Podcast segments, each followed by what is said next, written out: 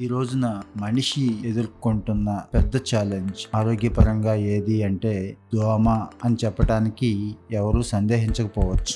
మరి దోమల వల్ల వస్తున్న వ్యాధులు ఒకటి రెండు కాదండి. Malaria chikungunya Japanese encephalitis అన్నిటికంటే ముఖ్యంగా డెంగీ.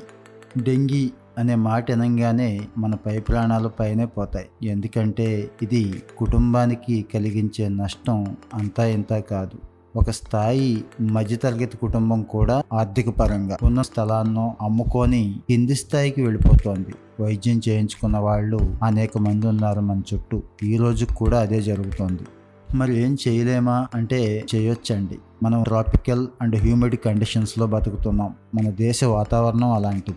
ఇక్కడ డెంగీ దోమ పెరగడానికి అత్యంత అనుకూలమైన వాతావరణం ఉంటుంది. ప్రభుత్వాలు ఎంత కృషి చేస్తున్నా ప్రజలుగా మనకు కూడా సరైన అవగాహన ఉండాలి. ప్రస్తుతానికి అంత మంచి అవగాహన మన సొసైటీలో లేదు కాబట్టి కొన్నాళ్ళు ఎవరికి వాళ్ళం వ్యక్తిగతంగాను కుటుంబ పరంగాను జాగ్రత్తలు తీసుకోవటం తప్పనిసరి. దోమతెరలు మస్కిటో రిపెల్లెంట్ ఆల్ అవుట్లు గుడ్ నైట్లు దోమలు కొట్టకుండా పూర్తిగా శరీరాన్ని కప్పుకుంటూ బట్టలు వేసుకోవటం ఇలాంటివి ఎన్ని ఉపయోగించినా కూడా నూటికి నూరు శాతం దోమ కాటికి దూరంగా ఉండలేని పరిస్థితి మన సొసైటీలో ఉంటుంది. మరి ఈ ఎపిసోడ్లో ఇంకో కొత్త పరిష్కారం తెలుసుకుందాం. అదే తినే తిండి. ఎలాంటి రోగం అయినా కూడా మనకి మంచి ఇమ్యూనిటీ ఉంటే దాని ముందు బలాదూరం చెప్పుకోవాలి. అందుకోసమే ఈ ఇమ్యూనిటీ పెంచుకుంటే అది ఈ రోజున కరోనా కూడా సరైన మందు అవుతుంది. సో డెంగీ అనగానే ప్లేట్లెట్లు ప్లేట్లెట్ కౌంట్ బ్లడ్లో పడిపోవటం ఆ కారణం చేత మీకు మళ్ళీ కొత్తగా ప్లేట్లెట్లు ఎక్కించాలని ప్రైవేట్ హాస్పిటల్స్ వాళ్ళు చేసే దందా అంతా ఇంత కాదు. కొన్ని లక్షల రూపాయలని దోచేస్తూ ఉంటారు.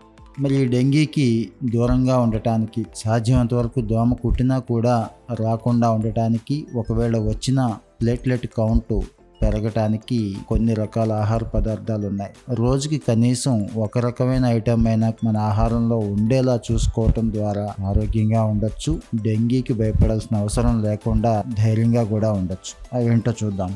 డెంగ్యూ జ్వరానికి గురైనప్పుడు బొప్పాయి ఆకుల రసం అద్భుతంగా పనిచేస్తుందండి. సైంటిఫిక్గా ధృవీకరించిందే ఇది. రోజుకి రెండు బొప్పాయి ఆకులను తీసుకొని చక్కగా మెత్తగా నూరుకొని ఆ రసాన్ని పిండి డైరెక్ట్గా తాగకపోయినా వేరేది కలుపుకొని కాస్త తాగడానికి అనుకూలంగా రుచిగా చేసుకొని తాగటం ద్వారా ప్లేట్లెట్ కౌంటు పెరుగుతుంది.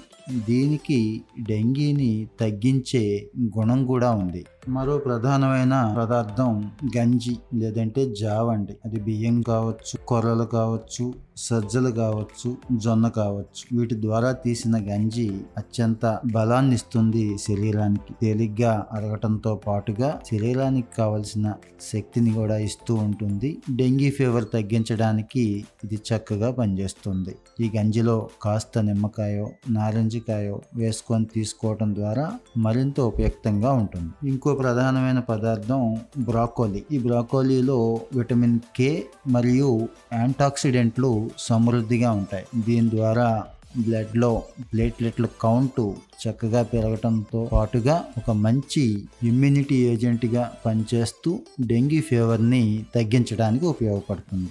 మరో ప్రధానమైనది కివీ ఫ్రూట్స్. మన దేశంలో తక్కువ దొరుకుతున్నా కూడా పట్టణాల్లో అయితే బాగానే దొరుకుతున్నాయి.